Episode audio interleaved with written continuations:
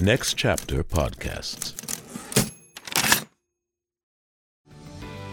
This episode is brought to you by Paramount Plus. An unlikely friendship begins in the Paramount Plus original movie Little Wing, starring Brooklynn Prince with Kelly Reilly and Brian Cox. Reeling from her parents' divorce, Caitlin steals a valuable bird to save her home, but instead forms a bond with the owner, leading to a new outlook on life. Little Wing, now streaming exclusively on Paramount Plus. Head to ParamountPlus.com to try it free. Rated PG 13.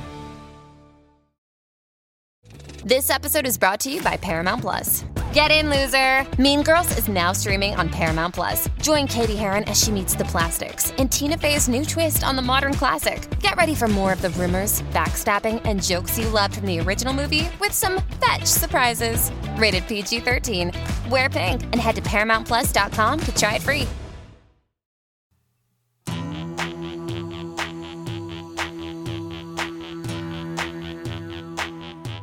The 500. The 500. JAM been walking us down through that 2012 edition, so it ain't nothing too new. Hundreds more to go and in need of a friend. The king of fleece for Angelo, talking the 500 until the end. Talking the 500 until the end with my man JM on the 500, talking the 500 until the end.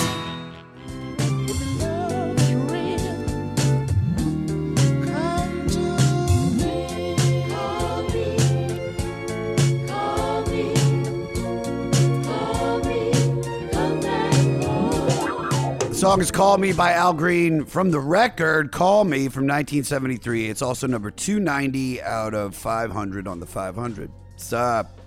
Sup, sup, sup, sup, sup.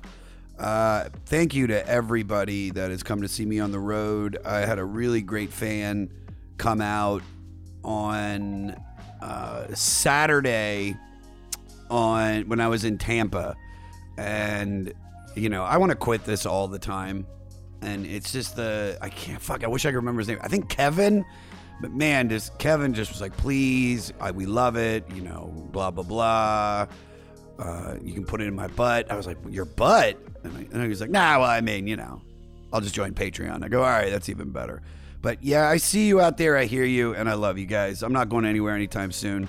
So um, thank you for for supporting the show, and thank you for coming out to to see everything. It, it just means the world to me to see you guys here at the shows. Fleece Army is uh, in full effect, and I got so much stuff. This Sunday and Monday, I will be at the Comedy Store uh, in Los Angeles doing the Jam on November 20th. Shimmy Shimmy Ya on the 21st. Then I'll be in Philadelphia the Wednesday before Thanksgiving at Helium with Big Jay Oakerson. Uh, Vegas, I'll be doing the Comedy Cellar November 28th through December 4th. And December 9th through the 10th, I'll be at the Comedy Connection in Rhode Island. And December 11th, we'll be in Vermont. I don't know the venue name. I got to find it, but I got to start promoting it. And then New Year's Eve, Plano, Texas, the 29th through the 31st. You can get tickets at joshadammeyers.com. Come out and support me and come out and just just see the show, man. I bring a guitarist. It's uh let me get a little sip of coffee. Our sponsor's coffee is so good. Come to a show. It'll be worth it. It's music, it's comedy, it rules. Uh, join the Patreon. $5 or more a month. Patreon.com backslash the 500 podcast. You get a bunch of stuff and you get to support the show, and we appreciate it. Patreon.com backslash the 500 podcast. Also, listen to my new podcast, Himbos with Justin Silver, where me and Justin talk about fitness, fashion, science, philosophy, grooming. The theme song I wrote, it rules, and just just support, support, support this show, support Himbos. Come to my shows, support the Washington Wizards, support the Washington football team, support our CBD company, support our coffee. Co- it's just just support, support, support, support. Be the jockstrap to Josh Adam Meyers. All right, Al Greeny one of the best soul singers of all time. Distinct voice, sexual, enticing, just a full man. Oh, am I turning you guys on?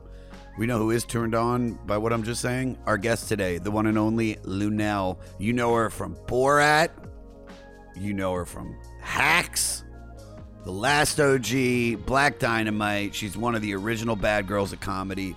Uh, she just wrapped up a nine month arena tour with the king of underground comedy and Emmy award winning comic Katt Williams for his World War III comedy tour. Uh, she was with me at Netflix Is A Joke Festival, and right now she has a residency at the Jimmy Kimmel Comedy Club every Sunday night in Las Vegas. We're going to be hanging out when we're there. Uh, we've done shows together. Um, I think she's hilarious, and this was a super fun episode. Rate, review, and most importantly, subscribe to the 500. Leave a five star rating. Follow me at Josh Adam Meyers on all social media, where I post clips daily. Follow me at Josh Adam Meyers. If you're not following me, I hate you.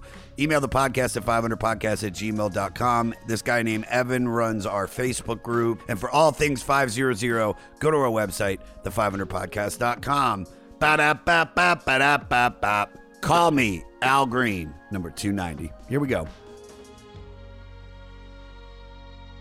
And my hair looks terrible. I was trying to get all primp and proper. We're talking Al Green.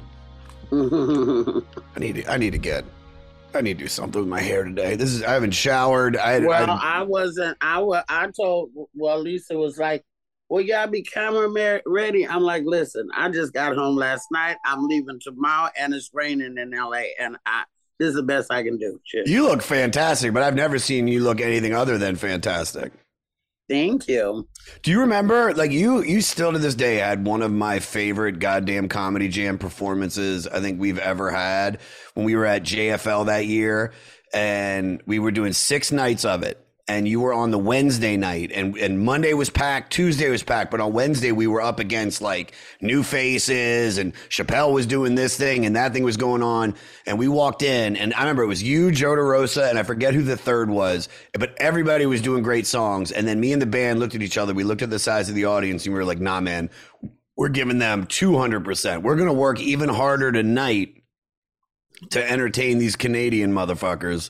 So, so we give everything, and then I mean, there might didn't have I do? Didn't I do? Uh, uh didn't I do? Um, uh, Dead or Alive? no, no, no, no, oh no, no, no! You would I do? everywhere I go, Oh, just yeah, the gigolo. Be, Yeah, but that's the, my go-to. dude, That's when my you go-to. Sweetheart, when you did the best part, I still it's like top five moments in goddamn comedy jam history when when it's like building up and then it's doing the big breakdown at the end and you be like we drop out and we go "Homilezi bele bomele bomele, homile bomele bele bom." Uh, I think I have video of that. I'll post it this week. Do Um, it. Do yeah, it. I- Post that shit. Yeah. I mean, I, I mean, don't you feel like you have so much shit in your phone, pictures and videos, just like for the last like 15 years that you never look at, and you're like, and you go back sometimes, you're like, holy shit, I remember that. First of all, I just went to the Apple store last week because I couldn't put another fucking picture in my phone. I had so much shit. And I I have the maximum storage that you can have in the deck. They said I have room in my iCloud, but not on my anyway. It, it got sort of fixed, but I've got, you know, that's what I'm thinking. Like in your phone, it sort of chronicles your life. Oh, yeah, yeah, yeah. You know, Oh, 100%. Just now, oh, let's bring it to let's bring it to Al real quick because I'm very very curious about it because well, my dog is drinking the loudest amount of water I've ever. Lekka, seriously, what kind of dog you got? Doberman Pinscher. Oh, I used to have a Doberman named Bullet. Hold on, you see her. Hold on, come here a second, Lekka. Let's see if I Let can me get the- see, baby. Let's see if we can get her down. Do you see her? Hi, baby. Hi, honey. Wow. Oh, sweet thing. Fucking love that dog. I did the whole ears and tail thing. We did the whole thing. I thought about that. I'm not gonna lie to you. Like I got her with the intention to do that, and then the first night I had her, I I was like, at first I didn't even think I was gonna be able to keep her because she was just she was like you put her in the crate and she was yapping, and I was up all night and I had to fall asleep with my fingers in her crate, and then and then what happened was she woke me up at like six in the morning whining, and I take her outside. And then she pees and poops immediately. She's 10 weeks old. And then I bring her inside and she lays on my chest. And I was listening to oh my god, I was I think I was listening to like maybe not Al Green, but definitely like in the vein of this, like definitely like a soul singer, R and B, something from the '60s or the '70s. And she's laying on my chest. She starts licking my face, and then I was like, "I will do everything in my power to make sure you have a great life." Yeah, And and, then you don't want to cut her ears. Then you don't want to do it. Exactly. That's what we did it really, really early. But I get it about how you can not not want to do it. I, I get that. And and that's the thing too, Luenell, is that because I did, I would have done it. I 100 if they would have done it beforehand, it would have been like great. But I but after that first night, I was like, why would I put this dog through any kind of discomfort? And I was just gonna say when you were like, she was whining, she was in the crate. I was like, why you didn't put her in the bed with you? because you can't, you can't, you can't sleep with a puppy in the bed because they'll pee in your bed. I've had that Oh, happen yeah, the- before. Yeah, the puppy does pee in the bed. yeah. Yeah, that's Uh, true. I, yeah, you're right. You know who else peed in the bed? Al Green when he was three years old. Hell, Probably, we all did. probably all were peeing in the bed at three years old. Probably. When when did you when did you first like when did when did Al Green come into your life? Like, do you remember it? Yeah. Okay. So my parents are older. That were older. Yeah. Older parents, and all my seven brothers and sisters Wow. are older. I'm the eighth of eight kids. Jesus. And so Al Green, James Brown, the Staple Singers, um, you know, Temptations, all that stuff was Isaac Hayes, anything from Wattstax that you would see, I grew up with in the house. You have to remember there was no internet, there was no cable. Yeah. There was only like five or six channels on TV and they went off at midnight. Hmm. So if you were going to have a card party or any kind of party, it was always about albums, records. And if you have a family that really jams to music, there's always a collection. Mhm. So Al Green, the first, uh, I, I don't know if this is a Call Me album, but the first album I remember Al Green's was when he was in the white room in the wicker chair with the white on, and it was all uh, nothing, no color except for the wicker chair and maybe a plant. I'm still in love with you. Yeah, Okay, I'm looking so- at I'm looking at it came out this the album before this came out in 72. That's the first album I remember Al Green. And so, yeah, I was always, you know, because they would have, at that time, they would have lots of card parties, my people, you Mhm. know, um, um, everything poker, bridge, spades, bid whist, and uh, food and liquor and music. Hmm So I, I, grew up up with them, and a lot of people um, played Love and Happiness hmm at their wedding and stuff like that, shit like Oh, yeah. that. Yeah, that was that was the first song of the reception. yeah, that That was the kick it. Kick it And then you know what's funny? When I used to be, I used to be a wedding DJ. When uh, when if you're doing a wedding, I would also do "You're My First, My Last, My Everything" by Barry White. Yeah, Uh, I would get that would be like that would be like the one that because it builds up like doom doom doom doom doom doom. I'd be like, I ah, everybody. I talked to Barry's widow today. Did you really? Yeah, I'm very good friends with the White family, his kids, his grandkids, his widow. I, I, I do. You, do you know a lot of these like like famous soul singers? Or is that is it is it pre fame or post fame or just how Um, did that I know, I know some. You know, I know Earth, Wind, and Fire very well. Them. Love it. I know um some guys in Frankie Beverly and Maze. And I uh yeah, a, a few, you know, some of the uh, female singers. Barry's wife was in a group called Love Unlimited.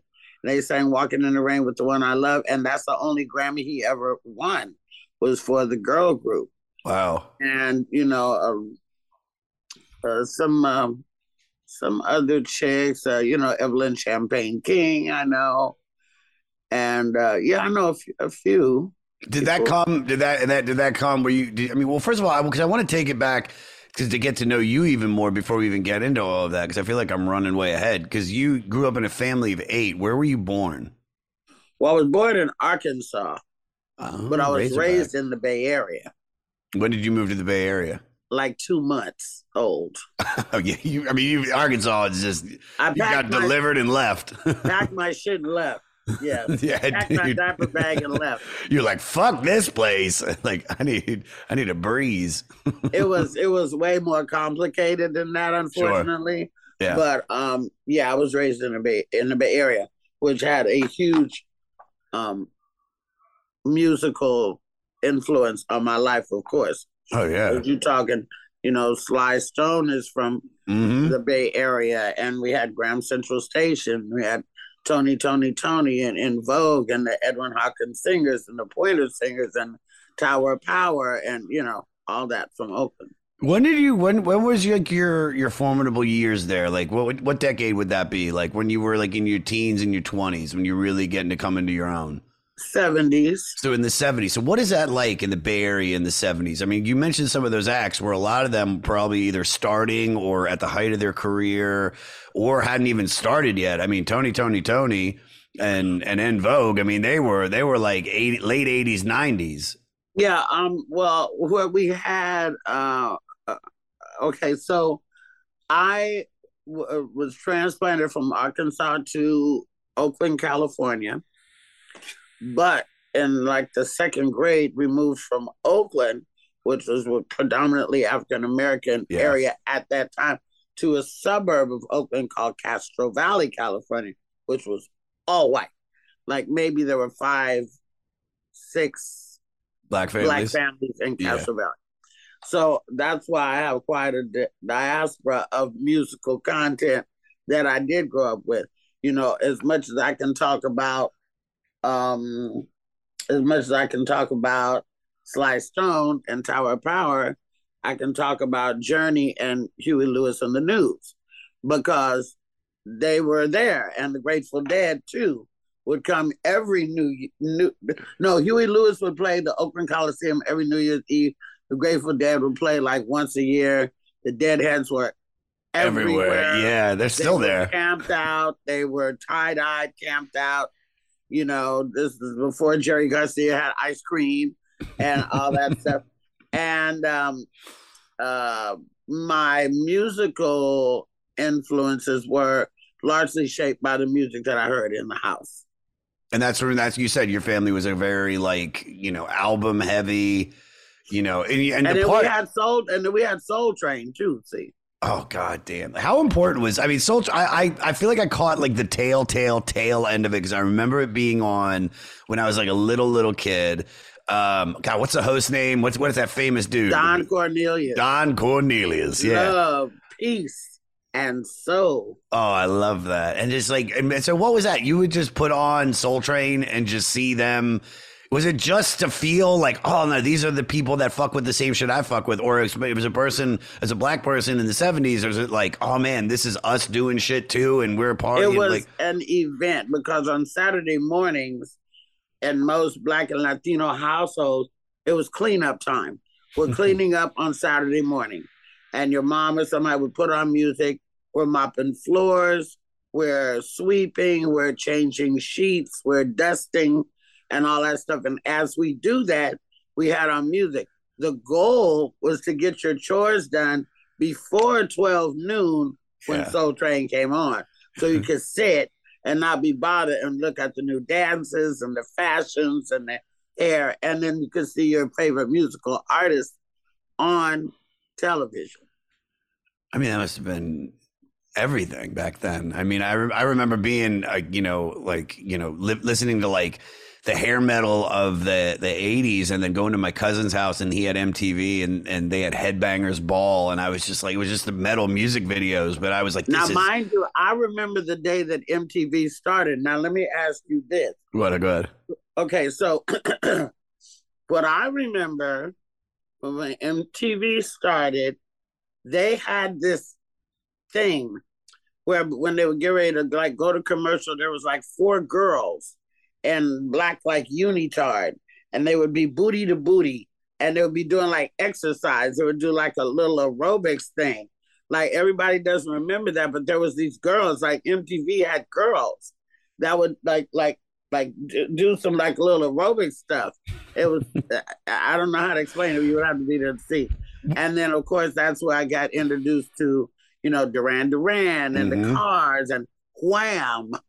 And um, you know, a lot of Bee Gees was was was cracking because in the seventies, I think, is when uh, uh, um, you know Saturday Night Fever came out, hmm and so there was lots of Bee Gee influence, and um, you know, I can remember because I always was enthralled with LA, and I used to come to LA with any in in the backseat of anybody's car that was coming, and I I can remember uh, like Motley Crue having flyers stapled to like telephone poles Oh yeah. you know, stuff like that. You could go down by the Roxy and all that. And this was the big hair shit. Like I even know Dee Snider is like a friend of mine, right? He's the best. He's the best. And so the, I, you know, I remember um the the hair bands, you know, Poison and uh uh uh Cheap Trick didn't have a lot of hair, had a little hair, Hmm. and uh Tom Petty and all that. And that was it was the MTV thing that was really popping. That's what like that was the goal. My first, that's my first memory of MTV, and I hate to say this was like when how I found out, not found out about it, but when I finally got to watch it for the first time, because I think it was like on at my friends' houses, uh, you know, who had cable in their section of the of the town I grew up in, because the the the the uh, what do you call it? The uh, cul-de-sac, but the community, Germantown Estates, or little, our little section of Germantown, we didn't get cable until like 1991, I think. Maybe I think I was, or 1990. But when my grandmother died, you know, as, as a Jewish person, we go up there we for the funeral, but then we sit Shiva for a week where we just like, we sit around, we mourn, people come by, but you can't watch television, you can't listen to music, you can't use like anything really like entertainment wise. You're just supposed to grieve. And yeah, which is a great way to handle death, to be honest with you. You're like forced to tackle it. You're forced to cry and get it out and get it out. And and it, I mean, it was I know it was very helpful for my dad. And when my dad died and we sat Shiva, it actually helped me very well. But the moral of that was when everybody would go to sleep, I would sneak down to my to my grandmother's living room because we were doing it at her house in in Pennsylvania, and MTV was on. And I remember uh, it was right around the MTV Music Awards, and it was the year that that Janet Jackson did Black Cat. I don't know if you. I remember everything. I remember her outfit. Of course I remember of course I do. I remember the dance moves. I remember the the. I think I'm pretty sure like Slash came out and played guitar on it. It was just Slash also played on oh no, that was Eddie Van Halen that played on Beat It, right? Eddie Van Halen played on Beat It. Yeah, Slash did. Uh, I think Slash did Black or White though. oh yeah. Yeah. I just MJ went to the Michael uh Cirque du Soleil show in Vegas just this last weekend. Really? I'm going to. Yeah. I'm doing Vegas, sweetheart. I'm doing Vegas for a full week at the Comedy Cellar, and I am like hoping that there's shit to do during the day that is like that. Do you know what I mean? Like I want to go see Celine Dion, like anything. Celine's, Celine's not there. Oh, Adele was supposed to be there. Bruno is there and will be there for New New Year's. Usher just ended his residency until my and I actually have a residency in in Vegas. do you really? Yeah, every Sunday night at nine thirty at the Jimmy Kimmel Comedy Club, and on the in the LINQ Promenade under the big Ferris wheel. I was there before the Corona, and March eighth, twenty twenty, was my last performance date there until Until Sunday. until, Until this last Sunday. That's a big. two, two a big years break. and nine months. Two years and nine months. That is a big break, man. Hey, it's Kaley Cuoco for Priceline. Ready to go to your happy place for a happy price? Well, why didn't you say so? Just download the Priceline app right now and save up to 60% on hotels. So, whether it's Cousin Kevin's Kazoo concert in Kansas City, go Kevin, or Becky's Bachelorette Bash in Bermuda, you never have to miss a trip ever again. So, download the Priceline app today. Your savings are waiting. Go to your happy place for a happy price. Go to your happy price, Priceline. This episode is brought to you by Pepsi Wild Cherry. Pepsi Wild Cherry is bursting with delicious cherry flavor and a sweet, crisp taste that gives you more to go wild for. Getting wild may look different these days, but whether it's opting for a solo Friday binge watch or a big night out, Everyone can indulge in their wild side with Pepsi Wild Cherry, also available in Zero Sugar. So grab a Pepsi Wild Cherry and get wild. Um, yeah, I don't know. Like, listen, I'm not gonna sit here and shit talk Vegas. I every time I go there, I'm like, I'm like excited about. it. I'm like, ah, no, it'll be fun this time. And then I go, and then like three days in, I'm like, all right, it's time to go. I'll be there for a week. I mean, yeah, it's definitely time to go after three days. I was just there for five days. I'm fucking exhausted. Exactly. And and I and I gotta go back when uh Thursday and I'll be there till Monday again, but th- that won't happen again because I just had these two weeks off. But I'll be flying in from other places, so I'll just be coming in on Sunday now. Well, if I'm, if I, how about this? When I go into town for the week that I'll be there, I'm gonna swing by Jimmy Kimmel because I've never been by that club, and I want to see you anyway. Yeah, uh, just hit me up and I'll come see you too. Because I only work on Sunday nights. Done, done, done. I love it. Um, so talking about all this, I don't want to get too sidetracked because I feel like this is a record that I was actually Well, excited. that's because we haven't talked in like three years and we really like each other and we really got a lot of shit to talk about. I know. that's why. But there's this is what's so funny about this podcast, Luenell, is that is that there are such diehards that are like, just talk about the fucking record. I, I know that because they, they tweet that at me. They're like, you guys spend so much time just talking about blah blah blah blah blah. And we're like, well, that's what the that's what the podcast is, whatever the conversation goes. First of all, don't boss me around about my own damn podcast. Number one. There you And go. number two, I block shit like that. Don't don't talk. Don't don't talk to me like that. But I do understand. So let's talk about Al Green. But I, because I, it's you know, it's it's rare that I get a record on the on the list that you know I know the artist and I and I never listened like I I never listened to Al Green's just singular albums. I got into him by I got into him through his greatest hits which I mean, there's a few of the songs from this record that are on there. There's, you know, Call Me, there's Here I Am. I think that's the only one, uh, the only two off this record. I'd have to relook. But, you know, in 1997, I, I well, no, I, I know where I really got it. I heard Al Green the first time. I heard Let's Stay Together. I heard that on the Pulp Fiction soundtrack.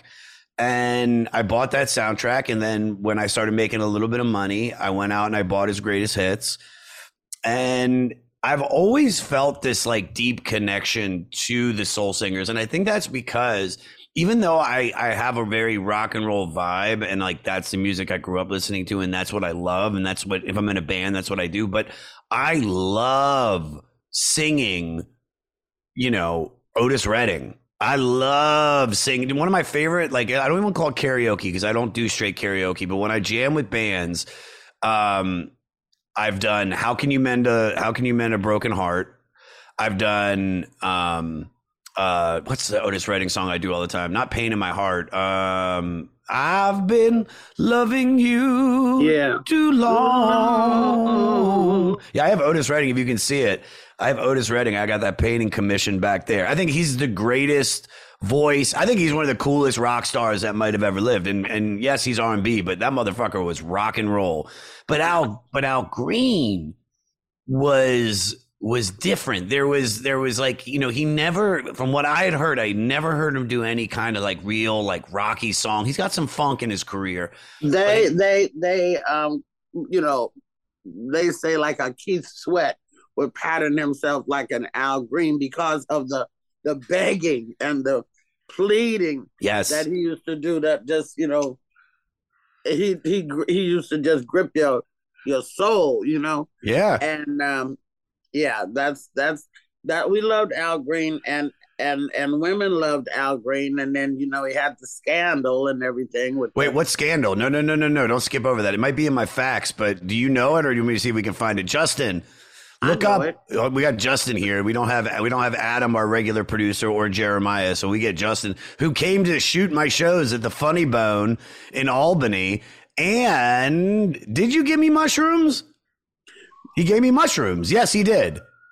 Did I show you the? Did I show you the? Look at this. I'm going to show you this, guys, because I love mushrooms. But it's oh, it's broken up now. But I have that. Remember that guy that gave me? He gave me an eight gram singular mushroom, and I've just been chipping away at it. Yeah. Going to concerts. I took. I took like. I took like a small chunk bite off, and I went to go see Eric Clapton, and it was the most boring show I'd ever been to in my life. Yeah, shots fired, dude. Fuck Eric. I wouldn't. I mean, I wouldn't go see Eric Clapton. He's racist as he's, he he is racist as fuck. And that's what I was hoping for. I was hoping that he would at least, if he's going to play, either play Lay Down Sally or go anti vax and just do something that I can videotape and put online and like be like, dude, fucking Eric Clapton's like losing his goddamn mind. But do you take mushrooms? You ever do that, Luenell? I have a mushroom candy bar in my refrigerator right now, but I haven't had shrooms in many, many, many, many, many, many, many, many years. I used to eat them just like that, like in Nice. that bag. Uh, you know, you have to microdose yourself. Mm-hmm. But I and they were great. It made me giggly and laughy and have a lot of fun. I Yeah. don't know what the dose is to this candy bar. That's why I haven't had it because I wouldn't want to take it for a show and fucking go surging off, you know, into the fucking sunset somewhere.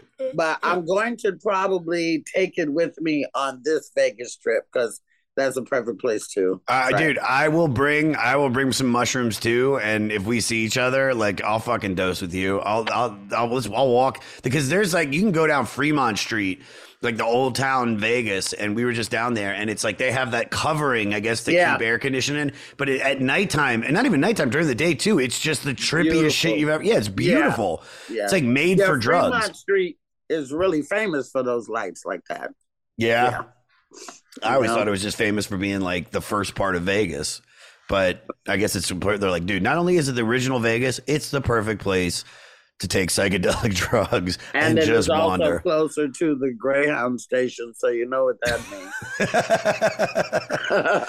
Wait, what was the what was the scandal? What was the scandal that that that you do you know? Because I'll, I'll have Justin look it up too. But what was the scandal that that you mentioned about well, Green? a woman scorned was the scandal.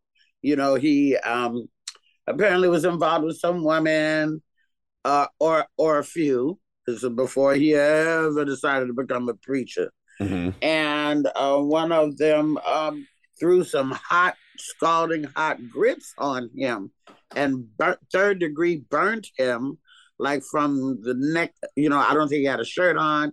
His back, his chest, he had to be hospitalized. It was a whole big thing.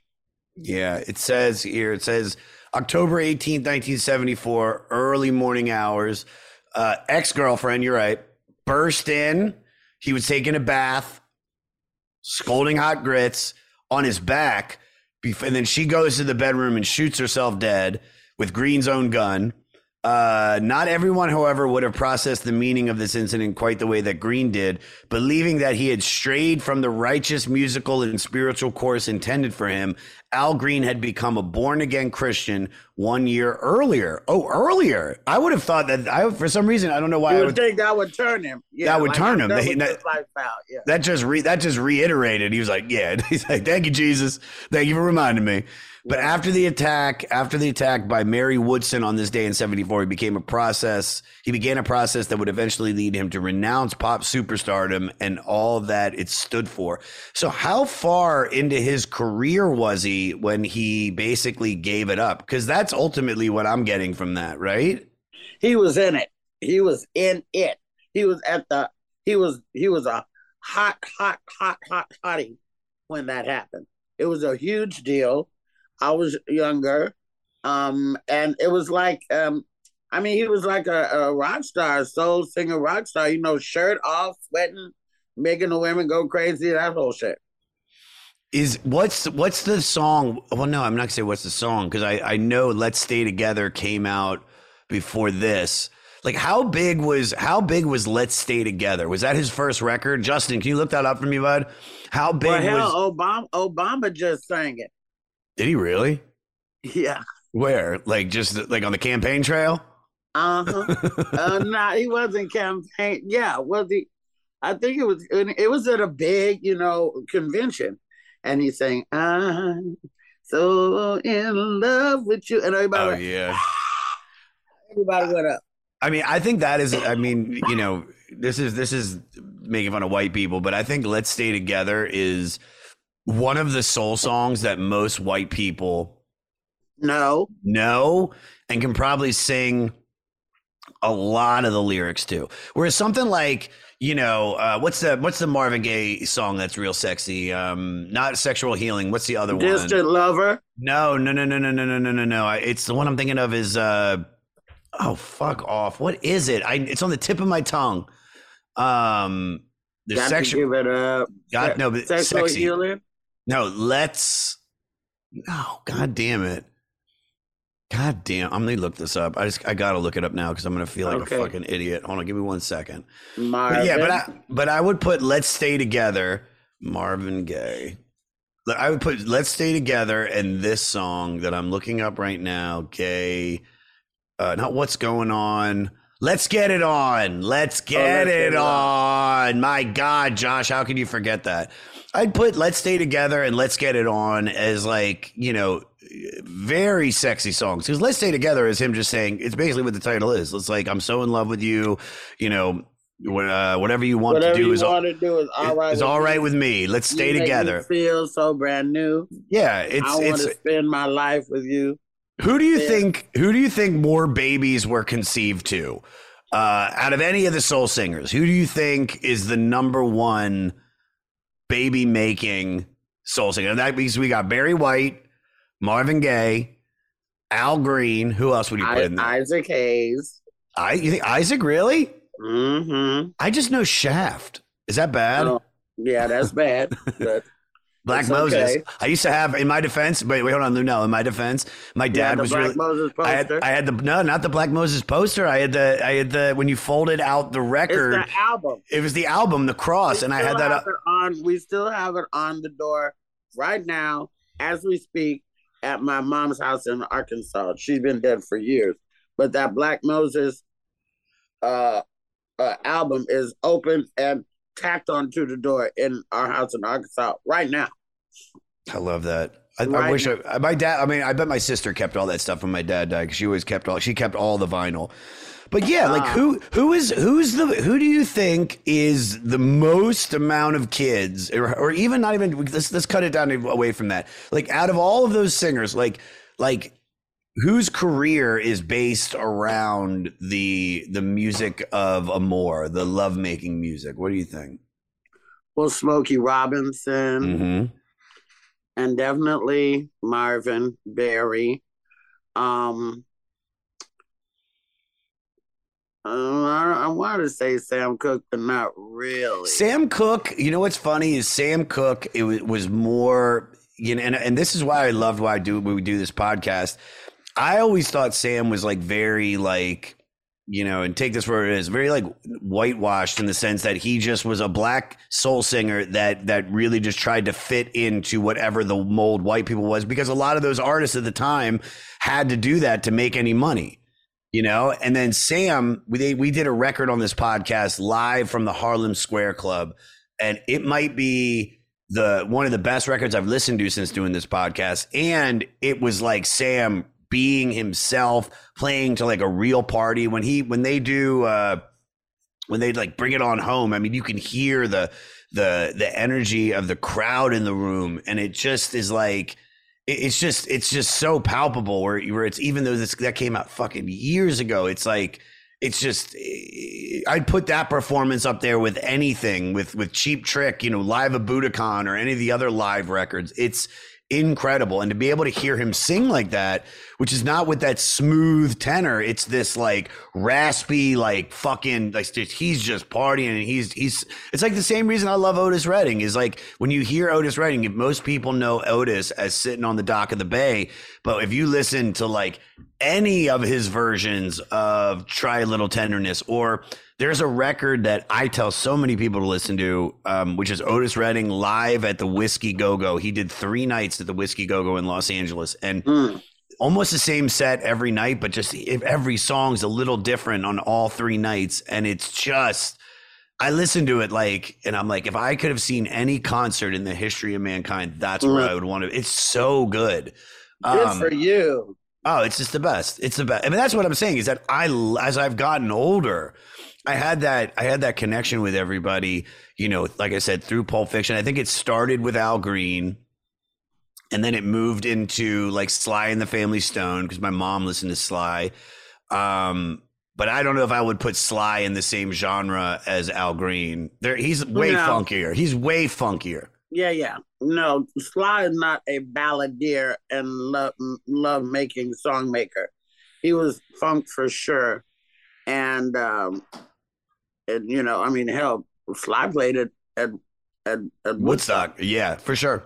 And and and here's the thing: is it but has a great voice, is an incredible songwriter. But when we're talking about like these, like the real, I, I don't even because it's, it's all soul. Balladeers, The balladeers, yeah, I like that you said that. I like that you said the balladeers. You know, you, you have Jackie Wilson, Wilson Pickett, Sam Cooke, uh, James Brown. Even James Brown, I'd put in there, even though like once again he was pretty funky too. But Al, there's something about him that that I think out of all of his records, even the record we're talking about today, Call Me, it it is made for fucking. Yeah, definitely. like you could say Sam Cooke, you know, he, he would do, you know, uh, a change gonna come. Wilson Pickett, you know, I'm gonna wait till the midnight hour.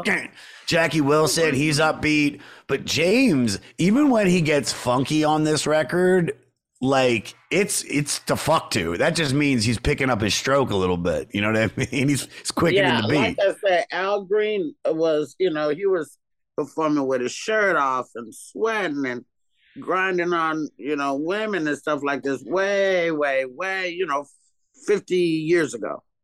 yeah, But and, and I mean 50 years ago. I know it really is. So um that was a big deal then, you know, not such a big deal now, but that was a really, really, really big deal then.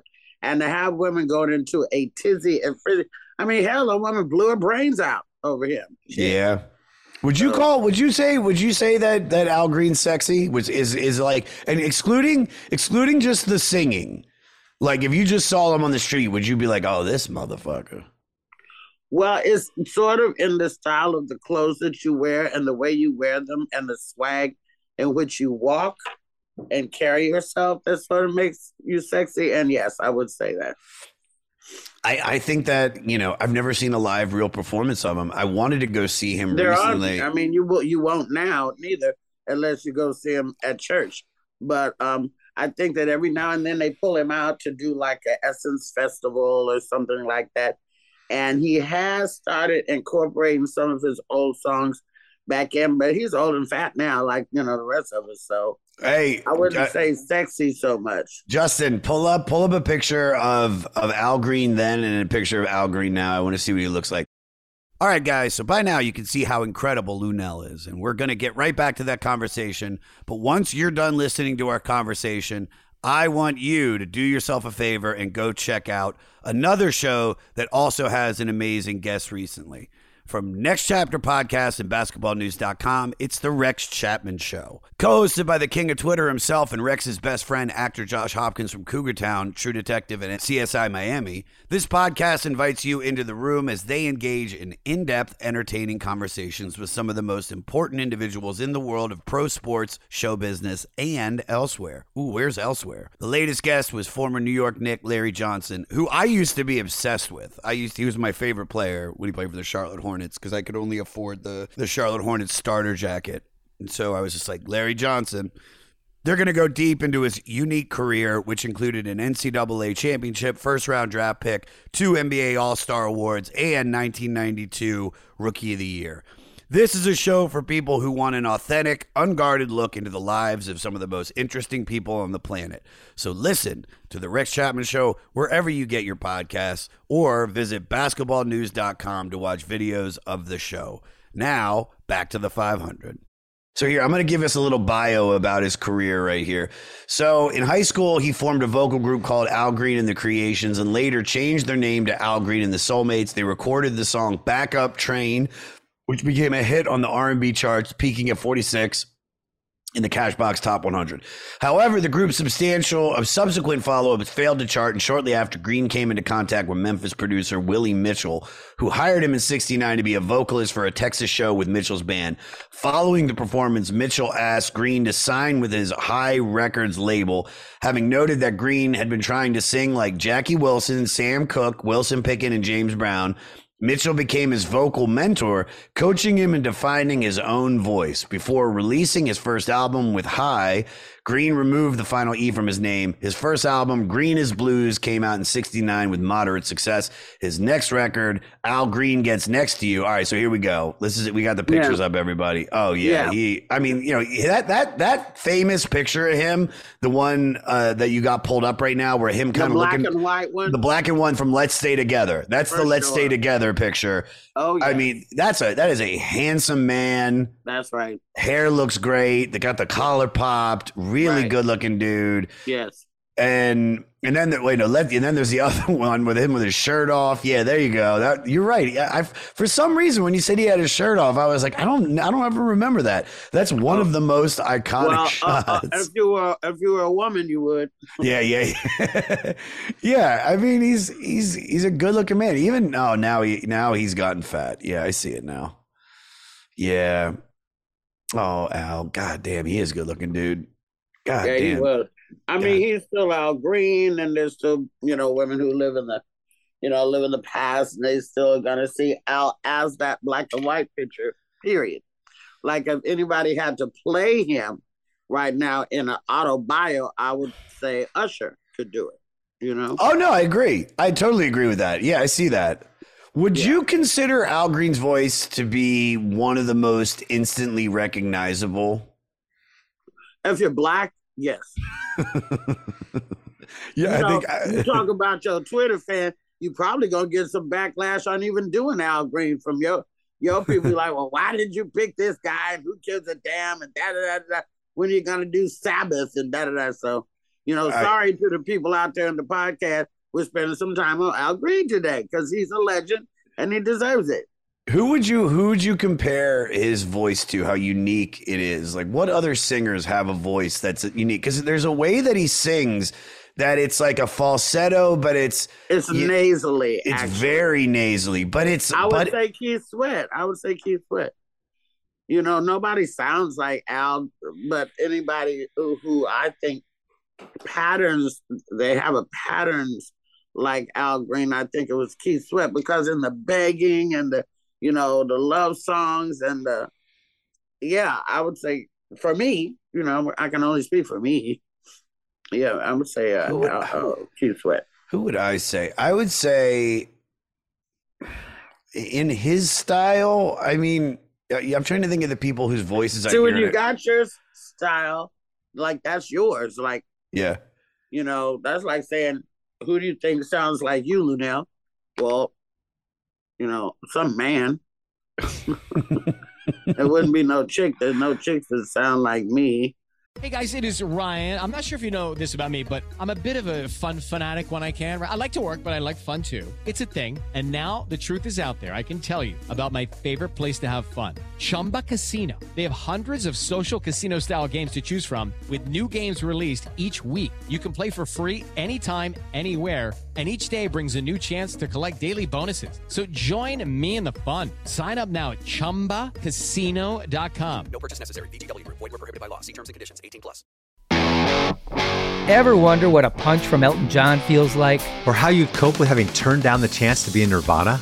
Or what signal Keith Richards gives when he wants you to get the hell out of his hotel room? Fans of Too Much Effing Perspective don't have to wonder because they've heard these exact stories and a jillion others on our podcast. I'm Alex Hoffman, former tour manager for Radiohead. And I'm musician and comedy writer Alan Keller. On the TMEP show, we get guests like Nancy Wilson from Heart, Jeremiah Fraites from the Lumineers, and Modern Family's Julie Bowen to tell us things they may have only shared with their therapist, clergy, or a TMZ stringer. So join us on Too Much Effing Perspective. That's E F F I N G Perspective. The only podcast you crank up to 11. So, I mean, nobody sounds like Al, and nobody sounds like Marvin, you know. Um, um, uh, Robin Thicke just got slapped, you know, with a case about um, blurred lines, and they say that that was the got to give it up sample, and him and Pharrell they got sued shit out of and had to pay because it literally was sort of just like that song. But Mhm. I'm I don't really know that there's anybody who I could say sound like Al Green, but he's his voice is easily instantly recognizable. I, I think sure. it's. I think out of all the soul singers, you immediately know when you're putting on an Al Green song, which is funny about this record because I don't. Every I think there's what twelve tracks on it. Let me look at the track listing. There's let's regardless. Yeah, there's. I think about- maybe Ron Isley. When Ron Isley. Yes, yeah, I'll take Ron Isley too. Yeah, because he's got, but he's got that like, you know, that that same kind of like high pitched falsetto. Yeah. Help me, baby, you're contagious. I'm thinking even earlier Isley brother. You know, I'm thinking earlier, early Isley brother. Like you know, That's the one I um, remember. I remember Contagious, man, because I remember that music video. It's like, what that was the him hell you R. doing Kelly. in my bed? that was him and R. Kelly. Yeah, But, I um, know. the Isley brothers. I'm thinking about is like you know, um, um, oh shit, I know all the Isley brothers. So I'm trying to think of which one I would talk to you about right now. Probably, um, uh, um, footsteps in the dark. You know. Mhm. Uh, that is very, very sexy. You know, even Mhm. Ice Cube sampled that for today was a good day. You know, Yeah, yeah. And, uh, um, I'm trying to. This this is like I'm looking at the track listings. Call me. Have you been making out? Okay, stand up. I'm so like, yes. right. It's just so many great songs. But but the funny thing is, I don't. I almost feel like this whole record is it's not song based. This is groove based. Like one groove matches the other. Like what do you what do you think about that? Do you think this is more of a song based record or a groove based one? I think I can't separate that, you know, because the, for me, like the song "Have You Been Making Out Okay" was a big hit. For other people, maybe not so much. Mhm. But I really, really felt that song when that song came out, and I was young, you know. Um, my brother in Arkansas was a DJ at one time, and one of the memories that I always have of going to our family reunion, which we just went to for the first time since COVID in August.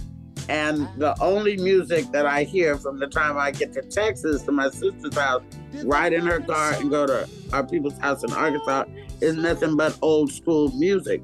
So those songs remind me of being back in the South with my family, uh, being outdoors, playing cards and the night and listening to music and drinking and all that kind of stuff. Yeah, this is perfect. Like, sit back, either with either like I said, in the situation of fucking or just chilling. I I listened to this record while I was making a drive. Uh, from I was going to from last night. I just did it from Philly back to New York, and it, it's it was just the perfect record to listen to as I was driving. Um, yeah, it's definitely good, good cruise, um, you know, cruise control music. and and this is what's funny is that is that this album I just read is considered Al Green's masterpiece. Right. What does this record do? Because you have you have you I mean, have you listened to his whole catalog? Are you you're like do you think that like you could say like like what what if this is considered his masterpiece? What does this record do that others do not? Well, he was new on the scene. See, he Mhm. was he was pretty new on the scene, and he had like four or five bangers on that album, and you know we didn't used to skip because you have to play the whole album to know what you want to skip anyway. Mm-hmm. and um it's just like I mean it was a whole event. Have you heard the Al Green album? Let's go get the album. Oh, I'm gonna I got money for my paper route. Let's how much is the album? It's three ninety nine. Three ninety nine. Oh Jesus Christ. Oh my God, I gotta get two more dollars. You know, it was a big uh hustle to Yeah. try to save up to get anybody's album back then. You know what I'm saying? mm-hmm.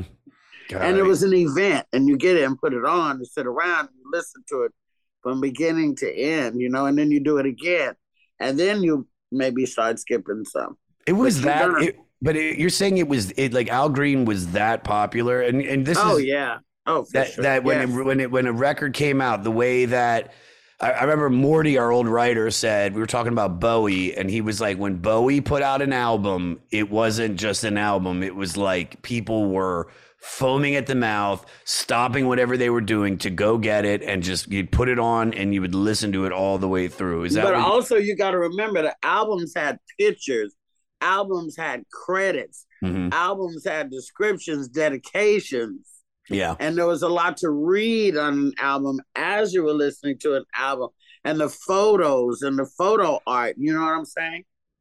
There was a lot to do when you got an album. Streaming is only the music, but an album is a whole book. It's a whole thing. No, it was like a piece of you. You owned. You felt like you owned a piece of the artist. You you you felt like almost they gave it to you, and and you would you would sit there and you would read the lyrics as you listened to the album, and you would you would you know because I was. I when I really got into it, it was all tapes, which you could still unfold the paper that was that was in the tape cassette. Yes, Um, if you have a magnifying glass. yeah, but I was a kid, so I had those young eyes, them them good, clean, Oh, yeah, like yeah, I could yeah. see everything, dude. But I never, I never really understood. Not, I'm not saying I didn't understand, but I missed out on the vinyls, which was like I used to see my dad like sitting there in this little. I guess it was like our our you know we had a family room and a living room, and it was in the living room. My dad had his stereo set up, and he would just sit there with the album, and he'd be listening to the record, and he'd look at the thing, and and so when I would you know put on some of his records because they were cool.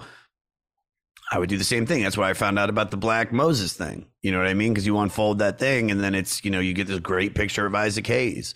Yeah. But but that's crazy. I didn't. I I knew that he was big, and I and I knew like Al Green was important to soul music, but I would never thought that it was an event when one of his. well, I mean, you know, it's a, it's all um, it's all in the demographic. You know, like there's a lot of black people who weren't into Lynyrd Skynyrd, but look how Lynyrd Skynyrd was such a soul singer, literally. Uh, you know, uh, in, in his old country uh, gr- bluegrass sort of way. Yeah. Lynyrd Skynyrd had an amazingly soulful voice. You know what I'm saying? And Mhm. his brother, who took over after he got killed. You know, Mm-hmm. great voice, but it's it's it's you know it's it's a little seg- segregationist, you know, back Yeah. back then. So Of, some, of course. it doesn't diminish the popularity of anybody. It just was in different demographic, you know. Did you get? Did you? Because you mentioned that you you moved to that that predominantly white area. Did you get a lot of like? like you know uh, not not racism from from living there but i was talking more about like music where it was like you know did you notice the white kids listening to a lot of the black music and vice versa the white the black kids listening to a lot of white music Let me think about that. Um, no, I did not. I knew black kids was listening to black music and white White kids kids was listening to listening white to music. the white music, yeah unless the friend zone crossed. And if you had white friends that had black friends, or black friends that had white friends, then they both got exposed to each other's music. And then that's that's how I learned everything. And plus, it, like I say, MTV. Who know? was who was the who was the white friend that turned you on to white music Um. Well, there was more than one because if you're only one of six black families, you're gonna have some white friends. And Yeah, yeah, gonna have no yeah. Friends at all. yeah So there was more than one.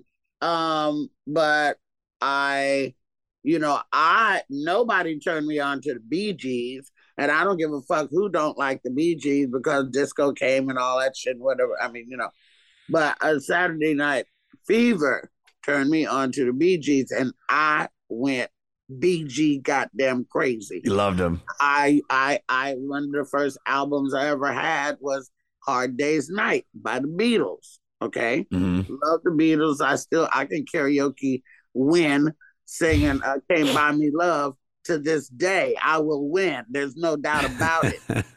and um uh you know we also went into the uh Yellow Submarine. Oh, I, well, Yellow Submarine. Yellow Submarine is it's such an underrated song.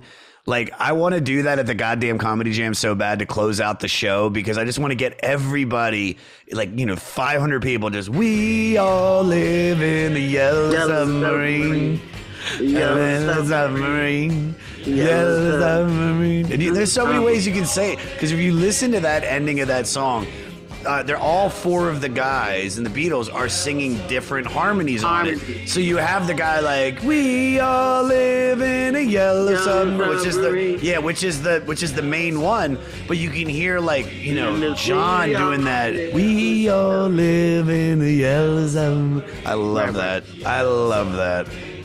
Yeah, so- Sorry. and then and then like I said, you know, Wham fucking came out and they sounded black until in until we got a load of, of George Michael. He yeah. continued to sing, sing soul music all his life. He had duets with Aretha Franklin, you know, Mhm. and all kind of people. And uh, "Wake Me Up Before You Go Go" might have been pop, but it sounded sort of blackish. And um, then you know, "Careless Whispers" and "Father Figure" and all that. You know, George Michael was definitely crossover. Um, I loved Van Halen Wow. from because this was you know David Lee Roth with the big hair and the, and the karate Mhm. kicks and shit. And so I loved that. I loved the cars. I loved Duran Duran. I thought they Mhm. was really cute and shit. And uh but then I also was listening to Chicago Yeah. and I was listening to Average White Band, AWB. Yeah, but every every white band you've just mentioned though, Luenell, is like has like a very strong black influence in their writing. You know. well, I like- mean, the, uh, I mean, yeah, I wasn't into Zeppelin, and I Okay. wasn't into Sabbath, and I wasn't into that type of stuff. You know, they just hell, the Elvis movie just came out, and you could clearly see his influence. Uh, you know, Mhm. with the black black music influence in his life. Um, and uh, diehard Elvis Presley fans would not want to admit that, but it's clearly true. You know what I mean? yeah.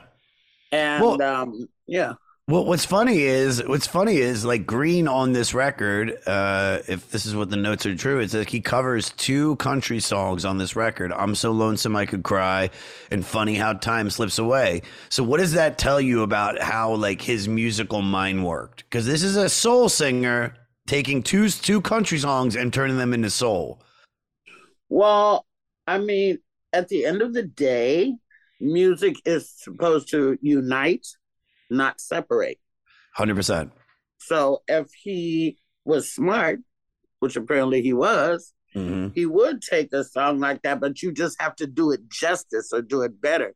You can't take a beloved country song Mm-mm. and put your black ass take on it because they will tear your ass up. You have to do it eat justice or you have to do it a little bit better. Yeah, Period. for sure. or No, you're I, gonna get, you know, a cross burning on your lawn the next day. Can, let me ask you a question. This is way off topic, but I've always wanted to ask you about this. I, do you mind talking about Borat? Hold on. Can you hold on one minute? yeah, go hold ahead. on for one minute. This is fucking hilarious. Hold on just one minute. I'm Uh, not going, just one minute. Okay. I got something to show you. I like her backdrop though. Okay. There it is. So Borat is now 15 years old. Okay. God damn. Yeah. Easily the most lucrative and popular film that I've done that nobody knows I'm in. Really? People do not equate me with Borat unless, the, like, black people definitely don't. Because black people was way, way, way late to the party. We didn't know what a Borat was. Yeah. I didn't know what the fuck I was doing when I filmed it. I got a check from Borat today Nice. for $4,000. Good God. That's the, 15 years later. the gift that keeps on giving. And this book I just ran across the other day for the people, viewer, listeners, you can't see, but I'm showing him a, a book that is the, was given to us as a gift at the end of the film. Half the book is in America, and half the book is in Romania. So um, and it's it's showing some of the behind the scenes stuff. Now, here's a picture of me that I'm showing you now in the middle of all these crazy Romanians. Uh, we had to fly into Bucharest and then go to Sun City. You see, Yeah, yeah, yeah. I love it. I love it. they carried me through the street like an ambassador. well, you were probably the first Okay. black person they ever saw. I might have been. I might have been because, but there's some very dark Romanians over there, and you see Sacha right here. Oh my god. How did how did you so how did you get it? How did you end up like ending up in that movie? I think it's one of the most iconic characters in the movie because you're seeing it so you're you're like when you're in it it's just it's you know you you you steal every scene. Okay, first of all, um, I I had to audition. Sure. I I auditioned, and I hear the people like Gwyneth Paltrow and stuff auditioned for this role. There was only five actors in the entire movie. Every single body else signed a release because people are that thirsty to be on television. Oh, yeah. And then when it came out and it showed them not in a good light, they wanted to sue Borat. Mhm. First of all, you can't sue a fictitious character. There is no Borat. Second of all, you definitely don't have the money to go up against the movie company. Yeah. So nobody's sued Nobody won. anywhere. No. Yeah. And um, it's really not, it's very very shocking and hard to watch because I went back about three months ago and tried to watch it. I got I'm in the goddamn movie and I went in ten minutes. I was ten minutes in. I was like, I can't, I can't do this. It's so uncomfortable, but it's so It's great. Hugely uncomfortable. Yeah, it But really what is. It is is about what people say when they think that nobody's really listening Yeah. racially. I Mhm. mean, if you will recall, I don't know how prophetic this fool was. Hell, he took a dump in front of Trump Tower in New York City Mhm. Yeah. in the movie. I know. There were 96 arrests during the making of Borat.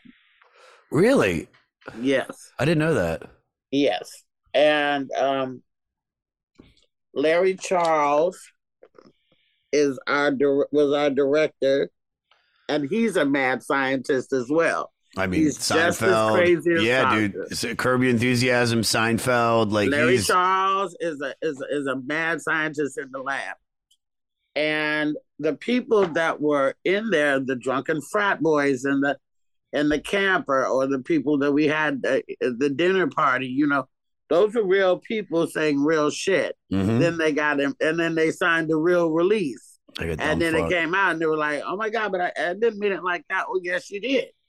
Yeah. So it was really a scientific experiment, a social experiment on what people say when they think that nobody's watching. But now with social media and stuff, people say anything they want to about anybody they want to Mhm. under the guise of anonymity, Mhm. being keyboard gangsters. Oh, yeah. 90% of the stuff that people say on Twitter, they would not say to that person's face. Oh, not at all. No, not at all. Not at all. Did you have any? I always challenge somebody to come talk to me. Meet me. You want to come see me? You yeah, got something no, to right. say about me? I know. Did you have And any? a girl. Did you have any idea that it was going to be as big as it was? Like, did you know about Borat and Sacha Baron Cohen Hell. prior to it? I knew about Sacha being Ali G. Yeah. I didn't know what a Borat was. I didn't even know how to pronounce it. and plus, you're sitting home one day in the Crenshaw district of LA, which was where I was living, Mhm. and you get an email that says, Pack your bags, you're off to Bucharest, Romania. What the fuck? that is not my vacation destination spot. what know? was that like? What was that like in Bucharest? I mean, I did It the pictures. The pictures were awesome. Well, Bucharest is a is a main city, so it was a city and fountains and stuff like that. I did not enjoy the food, and um, in Vlad or Vlad or whatever the fuck city or town, it wasn't a town. I mean, it wasn't a city; it was a town where we went, where we filmed all the rural stuff, like when I had the milk machine hooked to my boobs and there was a cow in the house. Mhm. That's all in this little nasty town that really lives like that. You know, they not they didn't really pay those people. They gave them oil and sugar and computers. Wow. Wow. When did you know that it was going to be big? When was the moment that you were like, "Holy shit! I just did something that's like this is this is bigger than just doing you know a scene in a movie." Yeah, dude, that you are so cute. Oh my god, I- dude, got- you are so adorable. You're adorable now, but you dressed up like a fucking babushka. I mean, that, that's that's not a bad look for you, baby. Like, you, I know that waist was cinched, honey. Um, well, the commercials started coming out, but and I was like, oh my god! But I think it really didn't hit me until I pulled up at the premiere. It is easily, and I only only the Dolomite is my name. Eddie Murphy premiere was as big as Borat. We couldn't do a, premiere for Coming to America because it came out during damn COVID. yeah, That would have been big. It would have had zebras and all that shit, but we didn't get to it. When I pulled up at the premiere, Sunset Boulevard was shut down. nice. There were mules and carts and women and all kinds of wild shit. And Sacha came in riding on something wild. I don't know, some kind of something. It was just, it was the biggest. It was, it was, it was huge. Well, you, and that is why we made so much money yeah. because it was a blockbuster, but they only had to pay five people. Yeah, I know. And I know, actually, no, I don't know if you know Peter Baelish, uh, who works with Sacha. Like, I know Peter, we used to work out together. Hold on, I got Peter's picture right here. You tell me if you talked about this, Peter.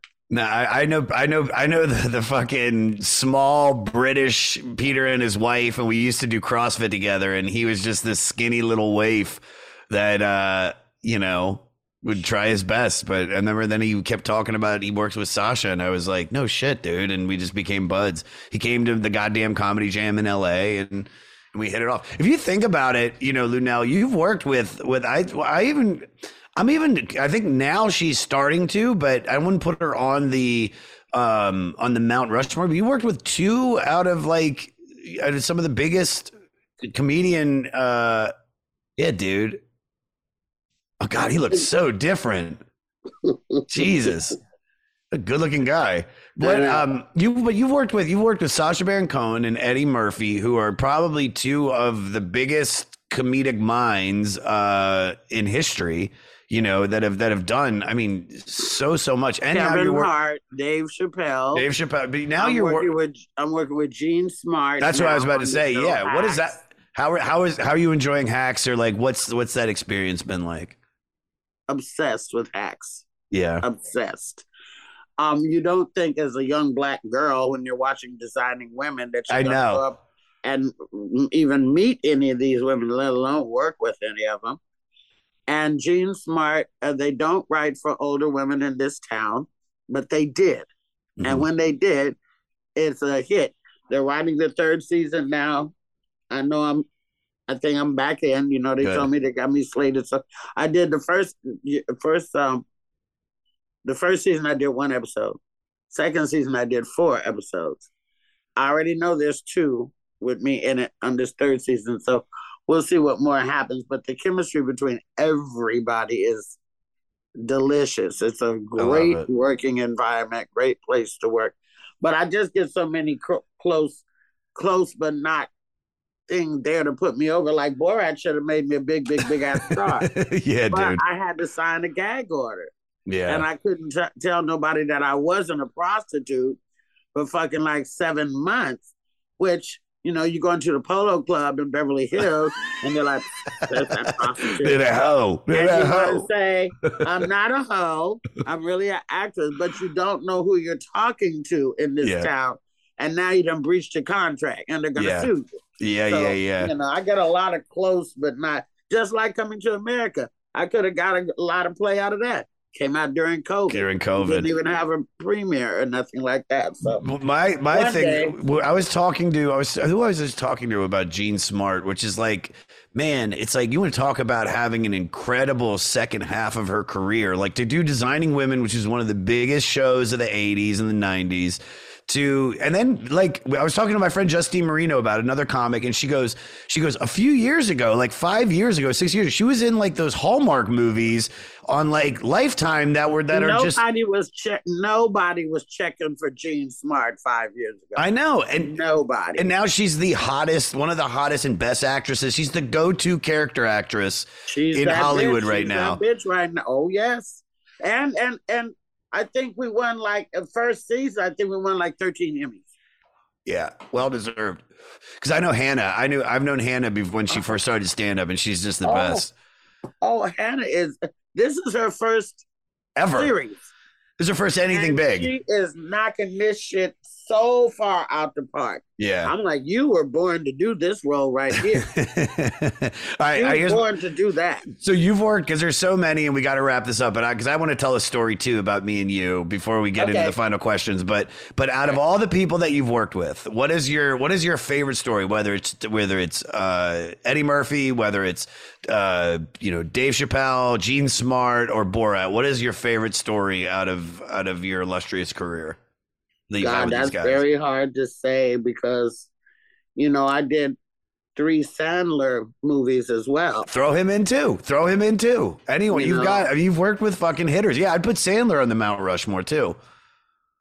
Yeah, and when I did this movie with Adam Sandler called That's My Boy, which Mhm. is a high hilarious. It is. It's. It's. I. That was like.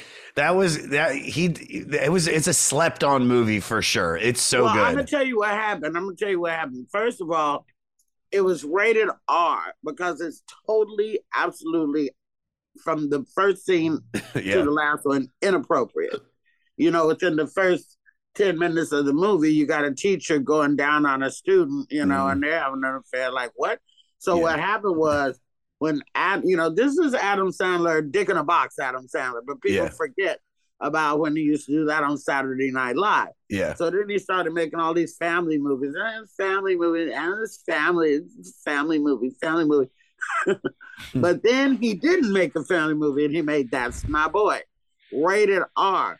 Well, they were so used to him making these family movies that all the, you know, housewives got their wine and their Xanax and grabbed the kids and and went to the matinee. Let's go see Adam's movie. Gonna go see Adam. And they walked in there, and then when the movie went totally to the left, then they all ran screaming out of the movie theater, grabbing the kids right, and, and and protested and Yeah. gave us a lot of backlash and a lot of shit. So the movie didn't get the play that it should have. Then the other Sure. two movies I did with him were um, Hotel Transylvania one and two, where I just used my voice. Yeah.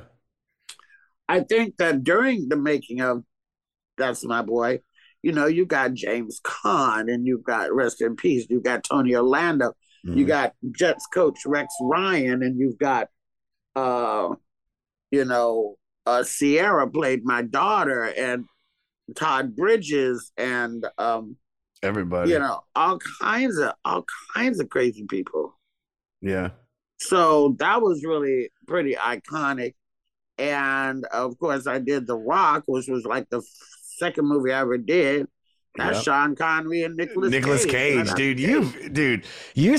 I'm telling you now, like you're you're you're a pubic hair away from being one of the biggest I- stars in the world. That's a long, tough hair, baby. God damn it. I wish it would come head on now. Shit. I It's want to coming. commend you on your water drinking. You were knocking that jug back like nobody did. If I drank all that, you drink all that in a day? I drink I drink one and a half of these a day for my vocal cords. Jesus, you must Yeah. have this. You got the skin of a seventeen-year-old. No, I don't. I, drink all that I, water. My stomach is too big. It would sound like the Pacific Ocean. My. I I have unfortunately I have my mom's skin and that means every I don't have eczema but I got pretty much everything else. So I got rosacea, I got adult acne. I, I I can't get rid of that. I'm just I swear to God, man. I'm I'm I look in the mirror, I'm like I'm about to be 43 years old and I have the skin of a 13 year old going through hormonal changes and I'm like God damn it. This is as long as you don't have the penis of a thirteen. no, no, thank God. I, I, you know, but I did think I had a small penis for a long time because my ex girlfriend used to say that in fights, and then for years after, I swear to God, Luenell, years after, women would be like, "You have a nice dick," and I'd be like, "All right, stop fucking around, okay?" No, listen, that is Don't. the lowest blow. There's Lowest. nothing you can say to a man to make him want to stab you in the neck more than that. Except like I fucked your big dick friend. But you know, That's- I that's a mean, you know, you can call somebody broke, you can talk about their mama, you can do but if you say you're the little dick bastard, you say some shit like that, now you better run, bitch. You know what yeah, I mean? yeah, yeah. That that, I, that I have definitely. not said that to anybody, even when I have seen the smallest dick in America. I've seen it. It was nothing but hair and a head. It looked like a mushroom cap coming out of the grass. I was like, this is pathetic. Uh, this is before we get into the final questions Uh, because we got to Yeah, get out of here. Yeah, now we're starting to talk about dick and shit. No, no, no, no, no, no. I, I, we can keep talking about are like, dick. what the fuck does that got Fuck. to do with Green? They can, they can, they can kiss my small dick. Every- it's a, it's a every- regular penis. It's a regular penis. Everybody, it's a regular, regular. Nobody's complaining. I'll be the judge of that. all right, all right. Here we go. We'll put that on Patreon. Um, Hey, this is Steve Choi, host of the Musicians Guild podcast, part of the Sound Talent Media Podcast Network. Within the four walls of the Musicians Guild, we'll be discussing the habits, idiosyncrasies, experiences, and general psychology of my friends and peers, all involved with music in various capacities. Listen and subscribe at soundtalentmedia.com. My favorite story with you, which I don't even if you remember, you might remember how we met when we did a show at Cal State Northridge. Do you remember that? Like it was in 19, not, I'm sorry, not 19, 2012, May of 2012. Um, you were headlining and I got booked through, I think, Janae Thompson to feature for you. And it was in the student union. Um, I, I, I, I don't know what you got paid, but I'll remember I got paid six hundred dollars, and I needed that six hundred dollars because I had gone. I got in that car accident my, where I lost my friend in in January two thousand and twelve, Oh. and I started and I started because of that accident. My friend dying in the accident. My best friend, uh, one of the funniest comics of all time, Angelo Bowers. Um, I started a severe dependency on painkillers, and right when we get so, uh, and I'm talking from January second all the way until May, I'm spending hundreds of dollars a day on them. People were donating money to me to you know from a medical bills, and I spent it on drugs because I was just Yeah. it was a tough time in my life. Yeah, yeah, Um, for sure. So, so I You find know, Tracy Morgan had to go through that with his. He lost his friend. him him artie all of those guys. I mean that's they're all it's all it's you know you get in these accidents so and especially it's like you're you're already depressed. Like look out here. You're already depressed. And then the doctor's like oh here do you want this thing that will take away not only your physical pain but all the mental it's a painkiller of everything. It's not just it is nothing to do with just your body. It's it can take away Cold-blooded opioid, baby. Mhm. So, but I had just before we get that gig, um, I think it was like two days prior, I started going through detox because I had told a friend and I was like, I am done. I am done taking opiates. I got to get my life back. I don't want to just die from a from a from a drug overdose and having my friend die. It's like it's all in vain because I've got to live for both of us now. And so I I think that let's say it was like a Friday was the first day sober, Thursday was first day sober, and then on Friday, so day two, we had that show that night at at Cal You State Northridge. And I met you, but you were so sweet. But this is this is the thing. Earlier in the day, my friend tells me I should go to like a sauna and go to a spa. And my mom had loaned me like three hundred dollars until the weekend because like you know she went behind my dad's back, sent me money because I was just like, Mom, I got to get this That's fixed. what whatever. moms do. That's what moms do. God bless her soul. And sh- and so I go to a spa, and I go like I get a massage. I uh, go into a sauna and a steam room. So all the opiates are like rushing out of my system. And then I go get food, and then I drive to Cal State Northridge. Cal State Northridge. I think our show is at like seven or eight o'clock. I drive out there. I remember I'm sitting in the car. At this point, all of the opiates are like rushing out of my system. So I feel horrible. And I walk into the student union where we're about to do our show, and I meet the lady that's in charge, and and I and I she says, "All right, so so Luenell's not here yet. She'll be here in a little. Uh, you're gonna go up. You're gonna the host's gonna do a few minutes. You're gonna do about twenty." Uh, and then here's your check. And she goes, and so you can just chill until then. And I mean, I am pale white. I look like death. I, I am I am dying. And I look at the lady and I say, "Hey, so um, that's cool. Where's the green room? I don't feel well. I think I have some food poisoning. I need to lay down." And she goes, "Oh, you're standing in it." And we're literally in the hallway of this building. Like it's it's like there's a hallway, there's like double doors, and then the stage is like you walk in, the stage is like to the right. And so literally hallway, there's a bathroom there that people are walking in to use. And I look at her, I'm like, this is a green room. She's like, yeah. And I go, I'm gonna lay here on the ground. Just nudge me when it's my time to go up. Now I still haven't talked to you yet. Right. You're, you, I think you you had gotten there. You probably, I think you got there. Wait, from what what you'll get brought up in a second. And then they nudge me. I sleep for like 15 minutes. They nudge me. I walk on stage. I had one of the best sets I've ever had because I could have given a Ah, shit. shit, I didn't care if they liked me, if they hated me. I just wanted to get uh, get paid and go home. I had a great time, and then I get off stage, and I stick around and watch you, and and but you come up to me afterwards, and you were like, "You fucking killed it," and I don't. You didn't say anything else. You were just like, you, you said I was cute. But you were just like you gave me such a perfect hug that I needed, and I think I held on to you a little bit longer. And you were like, "Okay," you were like, "Okay, all right, slow down, baby." and and it, but it was but it was one of those things that was like you you you meant what you said. I think you probably could tell that I was going through something, and and you just gave me everything that I needed in that moment, and you were just like, "Hey, you got it, dude. That was that was brilliant." And it was. I love you for that. Remember, and and you know, and the thing is, when we when we linked up in Canada, Mhm. like I fell madly back in love with you and the gig. Yeah. And remember, we were trying so hard. I'm like, I want to do this shit when you get back to LA. I'll come out there. I want to do it. I'm still. uh, I, I'll still Do do, it when, whenever. Wait, let me ask you a question. Are you are you in town? Are you in Los Angeles November twentieth? It's a Sunday night. It's the Sunday before Thanksgiving. We're doing the goddamn in Vegas every Sunday. Oh, have God, yeah, yeah, yeah, yeah, yeah. All right, we'll make it work. We'll make it work when we can make it work. But yeah, we'll make it I would work love to see you. But Uh, every Sunday, I'm you know I'm at the Jimmy Kimmel Comedy Club in Las Vegas. Yeah, yeah, yeah. Everybody, and you know, be sure to put up my Instagram. We will. Don't worry. Here, let's let's do this, and then we'll and then we'll promote away because I wanna I wanna and and we'll, I'll promote at the beginning and the end for you regardless. All right. So we ask these questions to everybody on the podcast. Um, Okay. Very curious to hear yours. Let me pull my list up just so I can make sure I, I get mine. What was your favorite song from this record? Um. Oh well, I think it might. I think it would have to be "Call Me." Shit. You know, my favorite song from that album. From that album, Call Me. Yeah. Is it Call Me? Title track? I think it was. I really, really loved it. And then, um, uh, I didn't like "For the Good Times." I didn't love that. Oh well, yeah, yeah. Um, That's the second one. The second question would be, "What's your least favorite song from this record?" Probably "For the Good Times." Yeah, Yeah, I just didn't love that one. I, I think my favorite. I think my favorite is "You Ought to Be with Me." I really liked. What was it? Jesus is waiting. Really like that. Yeah, Jesus waiting is good. That was a good one too. yeah, Jesus is waiting is great.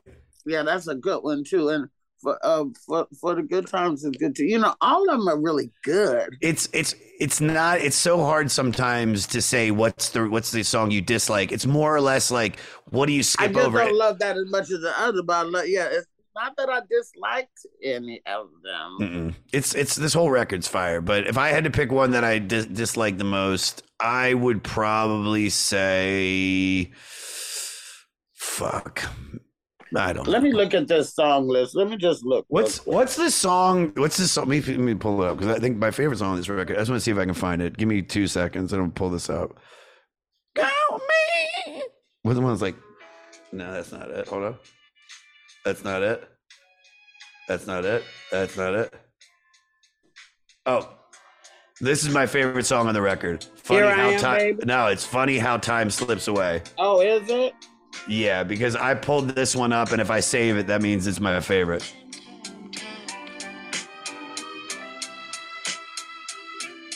I mean, it's just brilliant. It's just brilliant. All right, this is a stupid Yes, I'm question. still in. Let me see. Oh, this one is not the. Okay, okay, okay. Let's see. Call me, love that. Have you been made? Not okay. Love that. Stand up. Eh. I'm so lonesome. Yeah. Okay. Your love is like a mercy. Cool. Here I am. Loved it. Funny how Tom slips away. Love that. You ought to be with me. Great Jesus, the way to great. Mm mm mm. Yeah, It's those hot. are good. You're gonna make me fuck around and play that in the car today. Listen to it. Listen to it. All right. Th- This is a stupid question because I already know the answer to it, but but this is we got to ask it. All right, is this a record that you can fuck to? And if you got to pull one song off of this to fuck to to put on your sex playlist, what song are you pulling from this to put on a sex playlist? Obviously, put- this Put, is a fuck. put that list back up there again. Put it back up there, Justin. I So you- think probably have you been making out okay. Let me see. Um um I could fuck to here I am come and take me all day. Yeah, Yes, that's I that's am. that's a very very sexy song. I mean, that's literally Uh-huh. like come and take me, take me, baby. yeah, I mean take duh. me. and um and um you ought to be with me. Ooh shit, yes. Ooh, Yeah, Lord. this is too good. This is too good. You know what's funny? I think in like two records we actually have uh Justin, can you look at the list? In, in two records, don't we have another Al Green record? Where'd he go? Justin. Justin went to the bathroom. Justin took a Justin taking a shit. Justin. No, there I'm you here. are, bud. I was, I was stuck on the screen share. I'm sorry. What? No, you're good. What? but Don't don't I have another Al Green record in in like two? Because it's funny. I think here I got some facts right here. I gotta I gotta get this off. So, uh, because he always puts this here background. This is the sixth. No, oh here it is. This is the first of three times we'll be talking about Al Green on the 500. His "I'm Still in Love with You" album comes up in four weeks at 286. His greatest hits came in at 52 it's insane that like I don't. I hate when they put greatest hits on this list. On the 2020 re-rank, this album dropped 137 spots to 427, and his greatest hits plummeted to 404 spots to 456. I'm still with you. I'm still in love with you. Uh, Din also made the 2020 rank at 306. It dropped 20 Can't spots. Explain myself. Yeah, dude. Feel like I do. like I do. I some to let me know when I look in your eyes. God damn. Oh yeah. Oh, it's sexy. All right, what would be your elevator pitch to get people to listen to this record, Lou? Now close this out with that. Elevator pitch. I would I would do what I just played. I'm still in love with you. Just play that. That's the that's the elevator song to be like, oh, who's this? I like this song. Yeah. I, I think you got. I think that. I think the easiest. way- The easiest way to say something to get someone to listen to an Al Green record, in my opinion, would be like you'd be like, "Do you want to hear music that the only emotion that you feel listening to this is about love?" It's, everything's about love. It's nothing, nothing other. There's no no shit talking. At least on this record, it is. It no is bling, all- no bitches. there's it's it's respect of your partner, respect of love. Every Al Green record is a perfect relationship. It makes That's- you want to hug somebody. Exactly. Exa- I wish I could be there. I wish I could be in LA right now to hug you because it's like so cool to I'm see you gonna hug Spencer. you real tight when I see you too, no matter how big your dick is. Okay, okay, girl. I'm gonna, I'm gonna stretch it out for your ass.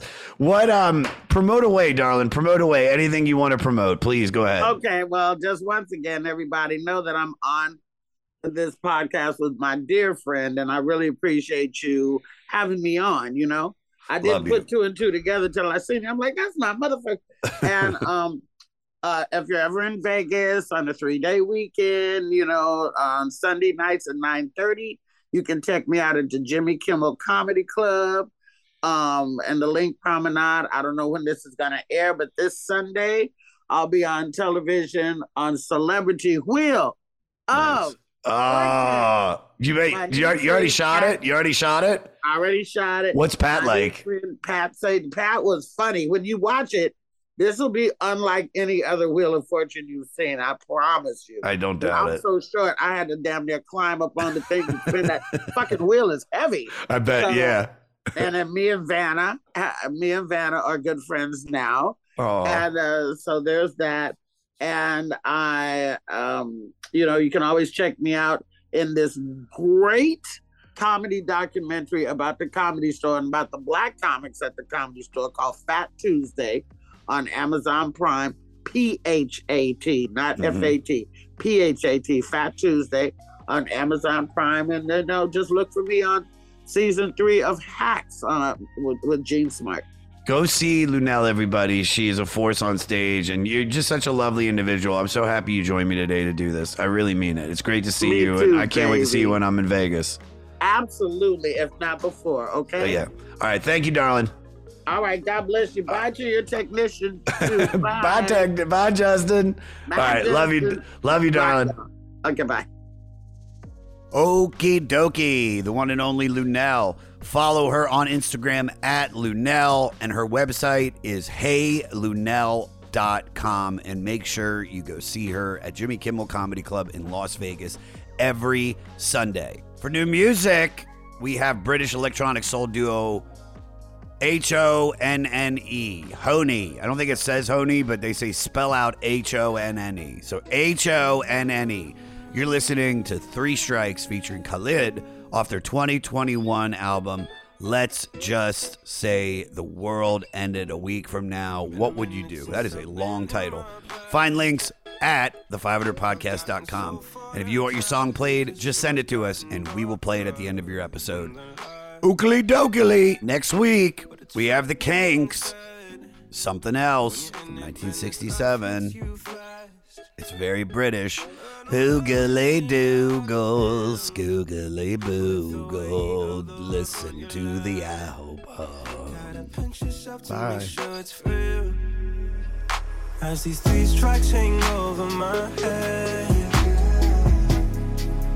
Mm. As these three strikes hang over my head. Been a minute since I've walked out alone. Keeping my head in my phone. Stuck in my room, I feel safe on my own. And uncomfortable at the same time. They say that the pain comes and goes. And so once it explodes, you better hold on still got, you still got your soul. As these three strikes hang over my head. Mm. These three strikes hang over my head. These three strikes hang over my head. As these three strikes hang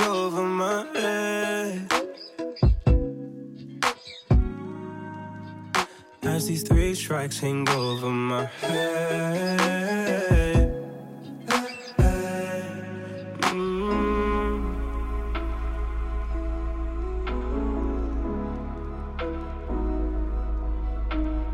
Three strikes and I'm out.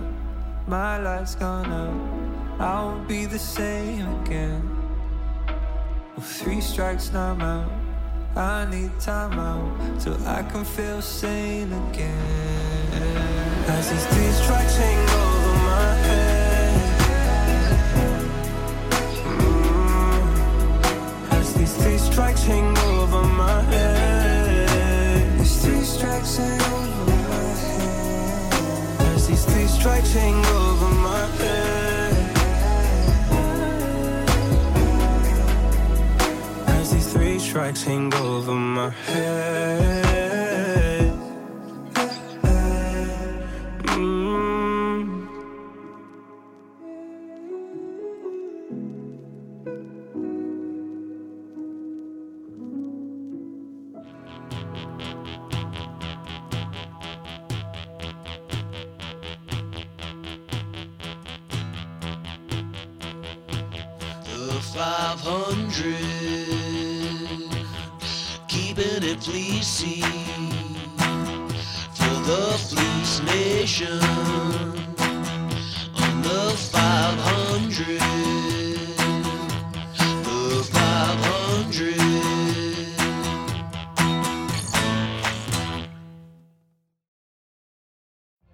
Every day, we rise, challenging ourselves to work for what we believe in. At U.S. Border Patrol, protecting our borders is more than a job, it's a calling. agents answer the call, working together to keep our country and communities safe. If you're ready for a new mission, join U.S. Border Patrol and go beyond. Learn more at cbp.gov/careers. Hey, this is Scott from Fly on the Call. Each week I speak to a different musician, whether they're in an established band like Silverstein or the Wonder Years, or a band on the rise like Spanish Love Songs, Origami Angel, or Meet Me at the Altar. We discuss music and lyrics, the successes and challenges of being in a band, and more, as we get to the core of each artist. The show features musicians of diverse genres and backgrounds, so there's always a chance I'll be talking to your new favorite band. Listen and subscribe at soundtalentmedia.com. Next Chapter Podcasts.